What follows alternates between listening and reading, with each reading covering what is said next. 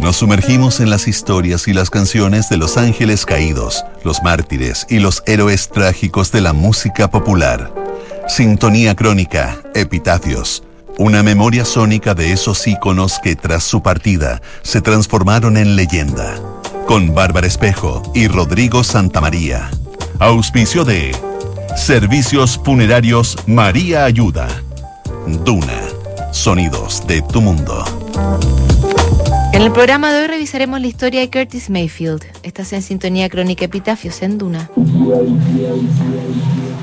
Curtis Mayfield fue una figura clave en el soul activista y un creador que supo interpretar el conflicto social y político de la comunidad afroamericana.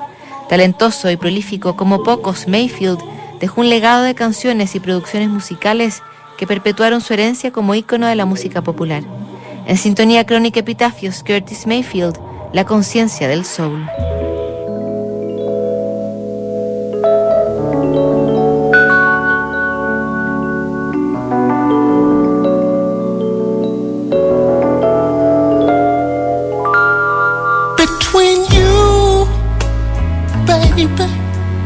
Todo el pacifismo que se expresó en la música y en el arte de los 60 se borró de un plumazo cuando partió la nueva década. El fin del hipismo y la cultura de las flores dio paso a una sociedad agotada por la Guerra Fría, llena de problemas sociales y hacinada en ciudades que cada vez parecían menos humanas. El fracaso de Vietnam, la cultura de las drogas y el racismo habían convertido a Estados Unidos en una tierra hostil para muchos de sus ciudadanos. Antes de que Marvin Gaye y Sly Stone lanzaran sus discos icónicos de los 70, Curtis Mayfield se había hecho cargo de las demandas de la comunidad afroamericana con su álbum debut como solista. Ese disco mezclaba la declaración política con el soul progresivo en una obra que se transformaría en el estándar de la música negra que dominó en las décadas siguientes.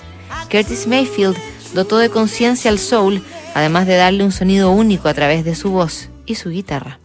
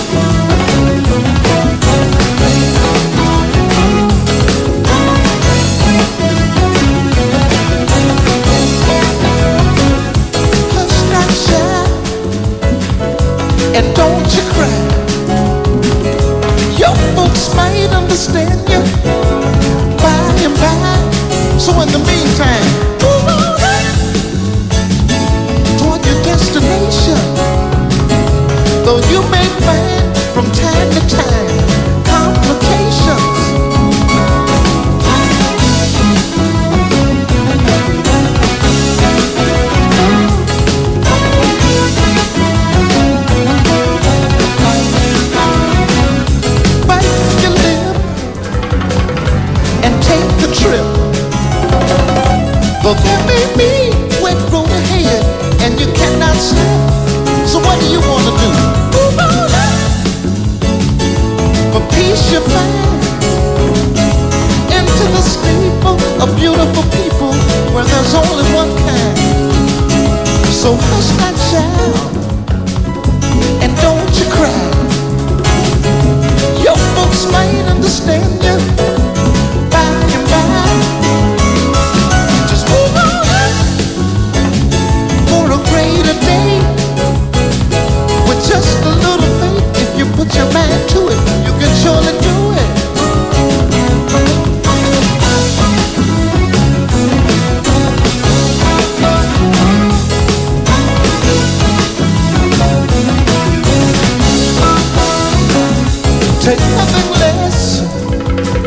than the supreme best. Do not obey rumors people say, cause you can pass the test. So all we want to do is, ooh, peace your mind into the steeple of beautiful people where there's only one kind.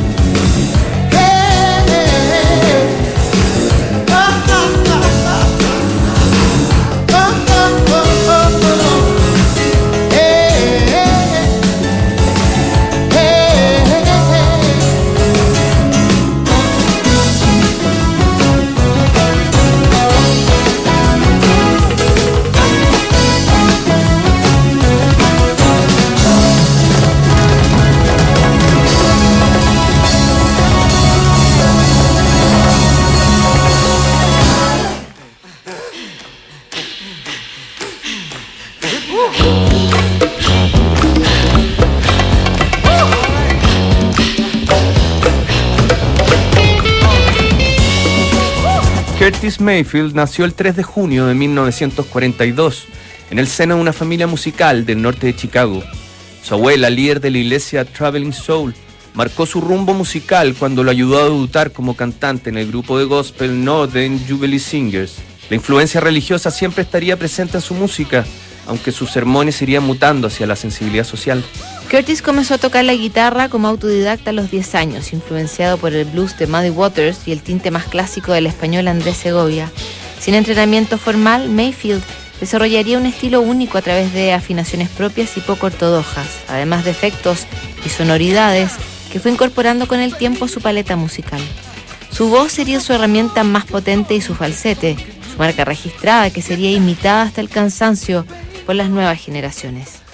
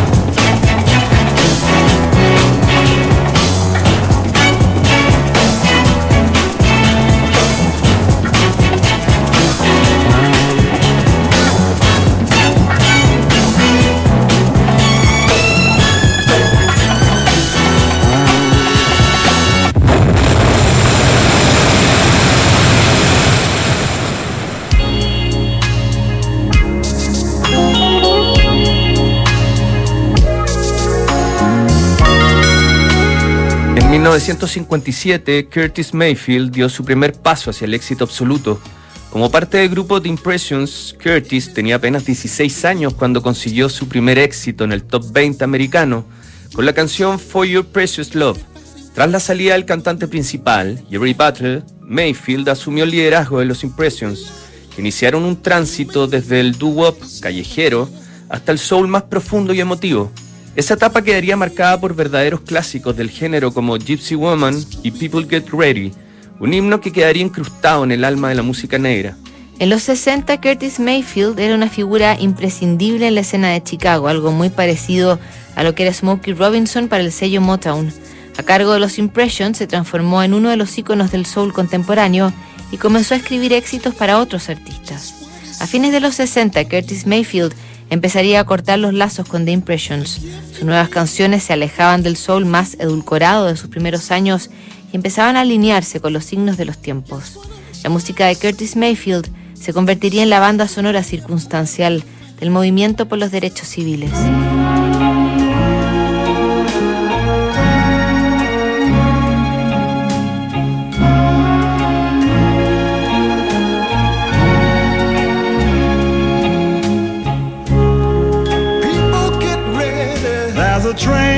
A coming.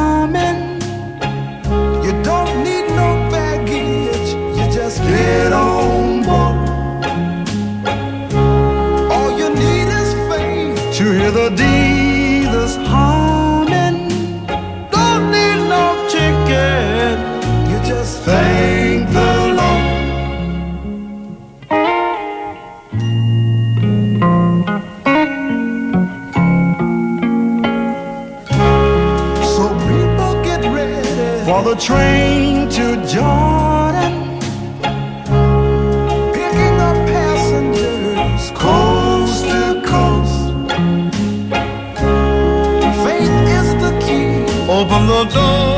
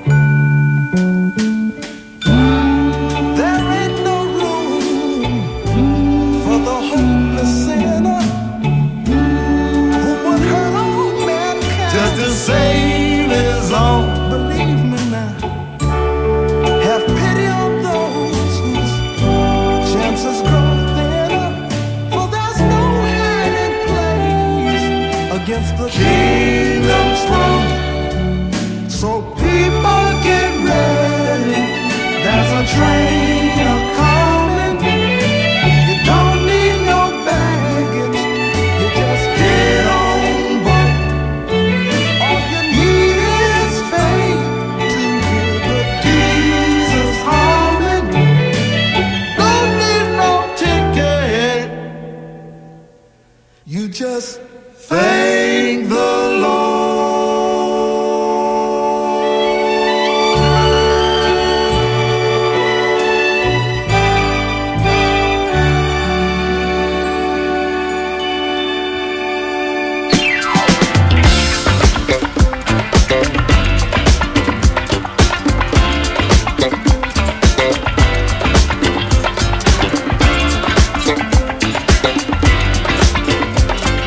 Con su salida de los Impressions en 1970, Curtis Mayfield se transformó en uno de los solistas clave del soul más declarativo que inundó la nueva década. Su primer disco homónimo sentó las bases de su nuevo sonido, menos comercial y más crudo, mucho más cercano a la vereda del funk que del rhythm and blues. Su guitarra, instrumento principal y clave en su obra, se vistió de un wah-wah percusivo que alternaba con orquestaciones de bronces y cuerdas, bajos saturados y bongos y congas que se sumaban a la batería. Lo de Curtis Mayfield era soul progresivo, canciones largas y magníficas, de arreglos densos y llenas de contenido. Curtis había dejado de lado las letras de amor y se convertiría en el narrador de la vida en el gueto y de las miserias de su comunidad. Sus letras se acercaban más a los mensajes de los líderes afroamericanos de la época que a los contenidos que figuraban en los rankings de popularidad. También incursionó en el cine a través de la banda sonora Superfly, una de las primeras en desarrollar el sonido característico del Black Exploitation, un género que mostraba personajes afroamericanos como héroes de acción en historias que resaltaba la ciudad, la rabia, la violencia y la redención.